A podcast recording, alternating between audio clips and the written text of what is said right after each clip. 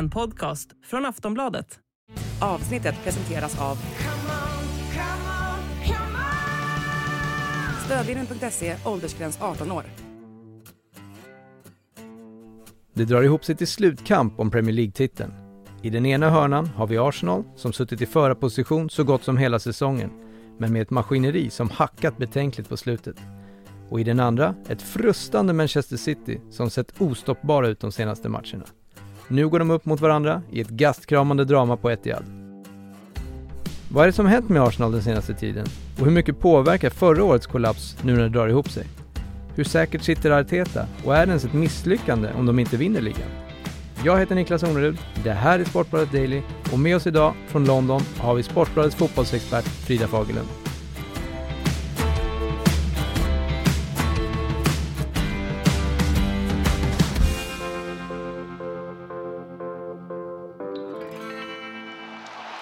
Lightning has struck twice. Arsenal two up last week, pegged back to 2 2. And moments after Saka had a chance to make it 3 1 to Arsenal, Bowen makes it two apiece. Aaron Ramsdale, of course, still only 24, Joe, and they've given it away. Alcaraz has a chance and gives Southampton the lead within 27 seconds here at the Emirates. Hallå Frida! A. Hallå! Tre raka kryss nu för Arsenal. Vad är det som har hänt? Ja du, vad är det som har hänt egentligen? Jag tror väl att det är en kombination av ett par grejer. Framförallt så släpper de in betydligt mer mål nu, eller fler mål jämfört med tidigare under säsongen. Och det kan ju delvis förklaras av att William Saliba saknas. Han eh, har varit eh, skadad och det såg ut som att han var på väg tillbaka.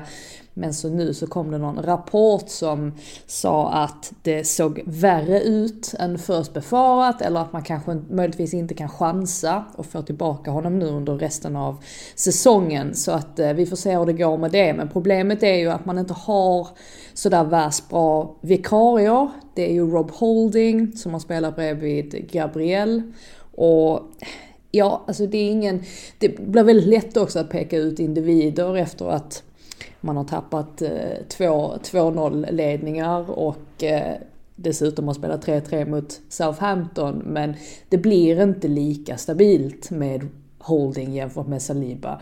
Så är det bara. Och dessutom så har mittfältet också sett lite tröttare ut jämfört med tidigare under säsongen. Så att, ja, Arsenal har ju helt enkelt kommit in i en svacka. Men med tanke på att de tog 50 poäng under sina 19 första matcher så var det ju faktiskt bara en tidsfråga innan även de skulle börja dippa lite.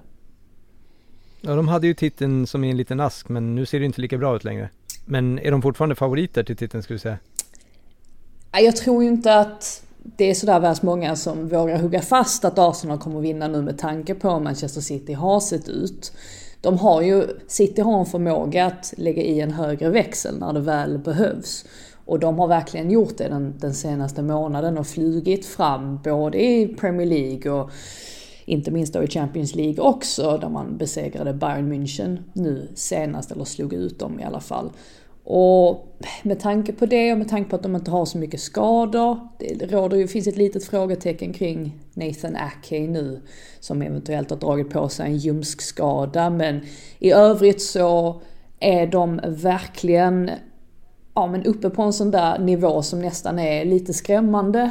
Och det gör förstås att många tror att Man City ska kunna kliva om Arsenal i tabellen och därav så är ju det här mötet dem emellan väldigt, väldigt betydelsefullt. Arsenal tappade ju sin CL-plats i slutspurten av förra säsongen eh, med en rad oväntade och svaga resultat. Eh, hur mycket tror du den kollapsen påverkar nu när de återigen är på väg att tappa någonting? Ja, alltså det är ju jättesvårt att, att, säga. Det är ju många som lyfter fram den här psykologiska biten med tanke på att ja men Arsenal nu, nu är det på upploppet här och nu börjar de vackla och, och det har hänt förr också i Arsenals historia att de har gjort liknande, liknande grejer. Sen får man ju samtidigt komma ihåg att det här är ett väldigt ungt lag. Och de var väl fram tills att, jag tror det var att fram tills Jorginho skrev på så var de den yngsta truppen. Nu är nog Southampton snäppet yngre. Men de är fortfarande eh, ett väldigt, väldigt ungt gäng. Och jag tror att det spelar in mer än någonting annat. Att tittar man på Manchester City och deras trupp så är ju de erfarna vinnare och Pep Guardiola har ju verkligen byggt en sån här vinnarkultur hos dem vilket gör att de säkerligen kan behålla lugnet på ett, på ett annat sätt jämfört med Arsenal. Jag såg att Thierry Henry pratade om det också häromdagen och, och menade på att det viktigaste när man slåss om en titel, det är att man inte får låta känslorna ta överhand.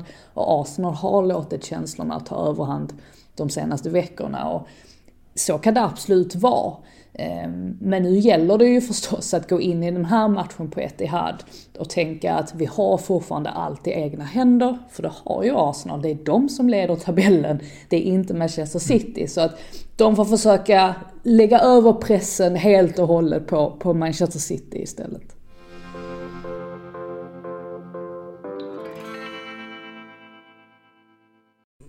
Nu har ju Arsenal eh, lett serien väldigt länge, men innan säsongen startade så var det inte många som trodde att de skulle vara med och fighta som titeln.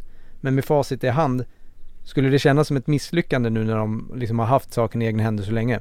Det får inte kännas som ett misslyckande just eftersom du säger att Ehm, eller precis som du säger att det var ingen som hade trott att de skulle vara med och, och slåss om ligatiteln på det här sättet. Man trodde ju att det skulle stå mellan Manchester City och, och möjligtvis då Liverpool som ju inte alls har kommit upp i nivå på samma sätt som, som Arsenal har gjort. Så att jag tror väl att, och jag, många supportrar har nog känt det här på sig också att vi kan absolut inte ta ut någonting i förskott, inte ens när de när de eh, ledde tabellen med ett ja, rätt så stort avstånd i januari för att här vet man att Manchester City de, de har en så pass bra trupp och de har en så pass bra tränare och så mycket erfarenhet att de mycket väl kan lägga i en, en högre växel.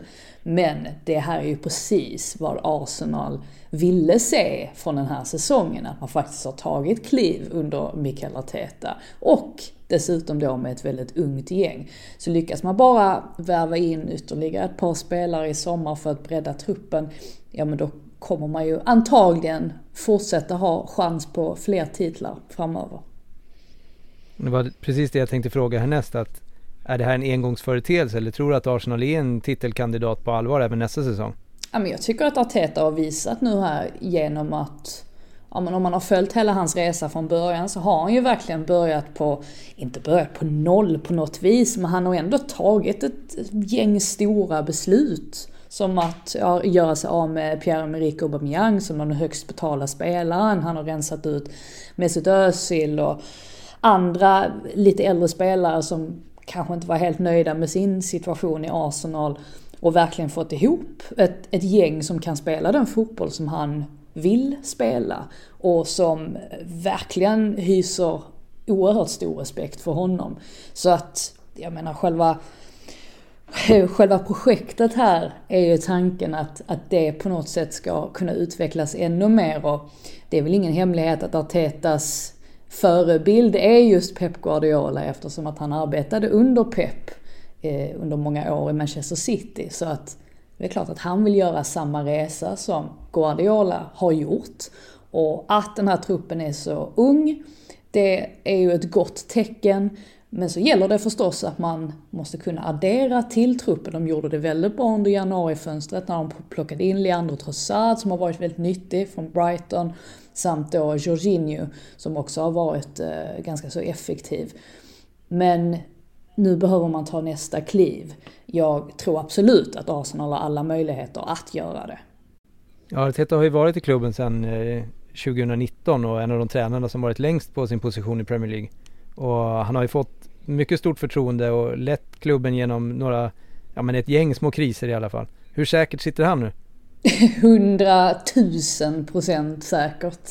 Eh, så, så, kan man, eh, så kan man sammanfatta det. Nej, men han, det finns väl ingen anledning att, att tvivla på honom. Jag tror att han lär sig på, på jobbet också. Eh, som sagt, han hade inte så mycket erfarenhet när han klev in i, i Arsenal, men det var ju uppenbarligen rätt beslut av klubben att hålla fast vid honom även när det stormade. Han har varit, eller gått igenom några riktigt tuffa perioder. Men nu står han ju ändå här med ett lag som utmanar om Premier League-titeln mot alla odds egentligen. Och de spelar också en fotboll som Ja men det syns att det är Arteta boll och publiken älskar det. Så att eh, nej, eh, Mikael Arteta sitter definitivt helt säker. Och är han rätt person för att liksom ta Arsenal tillbaka till den absoluta Europatoppen där de var tidigare? Jag håller i alla fall personligen Mikael Arteta väldigt högt och när jag har pratat med människor i branschen och som såg honom från ja men ett, tidigt, alltså när han gick sina första tränarutbildningar, så var de redan då oerhört imponerade av honom. Och det tycker jag indikerar någonting. Samt att Pep Guardiola plockar inte in vem som helst som sin assisterande tränare. Han måste uppenbarligen ha sett någonting i Arteta. Och att få gå i den skolan under Pep Guardiola, det ska inte heller underskattas för att Guardiola är trots allt världens bästa tränare i mitt tycke. Och eh, Mikael Arteta kan mycket väl ta det här sista lilla klivet och, och kliva upp på hans nivå så småningom på sikt.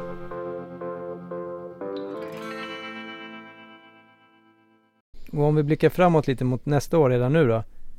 Vad eh, behöver Arsenal förstärka för att kunna utmana i ligan igen och även nu komma tillbaka i Champions League-spel? Ja, mittbackar vore ju bra då kanske. Eh, en ordentlig eh, backup till William Saliba. Nu har man ju även Ben White som kan spela mittback, eller han är ju egentligen ursprungligen mittback, man har spelat väldigt mycket till höger under eh, säsongen. Så att det är ju ett alternativ att man möjligtvis kan flytta in honom. Men det är ju en sån position där man möjligtvis känner att de behöver förstärka. Och sen så på mittfältet finns det väl också en en tanke om att man eventuellt då kan ja, men uppgradera. Det handlar ju väldigt mycket om att man måste bredda sin trupp hela tiden. Att ska man kunna slåss på många fronter under en säsong så behöver man minst dubbla spelare på varje position. Men det är ju också en svår balansgång.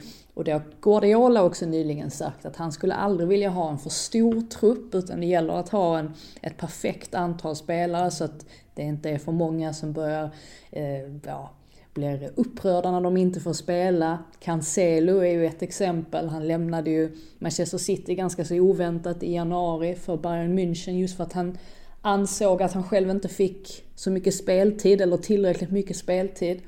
Så att eh, det där är ju givetvis svårt men det är väl dit Arsenal på något sätt måste sikta mot. Att man ska få en trupp som är tillräckligt bred så att man klarar av att hantera eh, bortfall, eh, ja, men alla möjliga skador och sådär. Men samt då också att en säsong är väldigt lång och det är oftast mycket matcher. Och nu är Arsenal ute ur Europaspelet så de har ingenting sånt att fokusera på. Men de kommer ju plocka en Champions League-plats i år så att då har man Champions League också nästa säsong. Så det gäller att verkligen rusta upp sig inför det. Men de offrade väl nästan eh, Europa League-spelet för att eh, nå den här Champions League platsen är väl känslan? ja, jag kan skylla på det. Eh, eh, nej men eh, ja, det vet jag väl inte riktigt om man gjorde. Om man såg den matchen så, så tror jag ju inte att man det var en bedrövlig kväll för Arsenal, så mycket kan man säga. Men med facit i hand så är det absolut så ju att det är bättre att kunna fokusera på en sak än att ja, behöva slåss på många fronter. Så att det är möjligt att det kanske hjälper Arsenal lite mer nu eh, än, än att det skälper i, i jakten på ligatiteln här.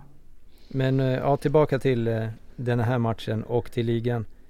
Hur slutar matchen på onsdag och vem tar hem ligan sen till slut? Jag vill ju nästan inte, jag vill ju nästan inte svara på det. Ehm, för att jag tycker att det är så svårt. Men självfallet så är Manchester City favoriter. Jag tror nog att de flesta kommer tippa att Manchester City vinner ganska komfortabelt. Men jag säger väl 2-2 ändå. Det kanske blir att Arsenal tappar ytterligare en, eh, en 2-0 ledning. Jag tror att de släpper in mål i alla fall. Men då gäller det ju förstås att ehm, ja, de gör ett par framåt. Och finns det någonting som talar för att eh, om det nu skulle bli 2-2 att City sen inte går om poängmässigt sen? Nu har de ju två matcher mindre spelade. Manchester City kan förstås gå om ändå. Trots att de skulle, om de skulle tappa poäng hemma på eh, Etihad. Men eh, nej, jag vet inte. Jag, eh, jag tänkte väl där i januari, eller jag tror när Arsenal besegrade Brighton på bortaplan, då tyckte jag det kändes som att Arsenal kan mycket väl gå hela vägen. Det var första gången jag, jag verkligen trodde på det. Och eh, nu vet jag inte. Det, det är möjligt att Arsenal tar hem den då. Eftersom att Manchester City trots allt har Champions League kvar. Och de är ju mer intresserade av att vinna Champions League jämfört med Premier League. Eftersom att de, vunnit, de har vunnit Premier League så många gånger de senaste åren. Så att Arsenal får väl hoppas på det att eh, City möjligtvis har fokus på annat håll resten av säsongen. Mm, vi kan skicka det som sista grejen. En liten, liten strimma hopp till eh, Arsenal-fansen som börjar, börjar tvivla igen att City har tankarna på annat. Ja, möjligtvis, möjligtvis. Då vill jag tacka dig Frida för att du tog dig tid att vara med här i Sportbladet Daily. Tack själv, kul att vara med. Du har lyssnat på en podcast från Aftonbladet. Ansvarig utgivare är Lena K Samuelsson.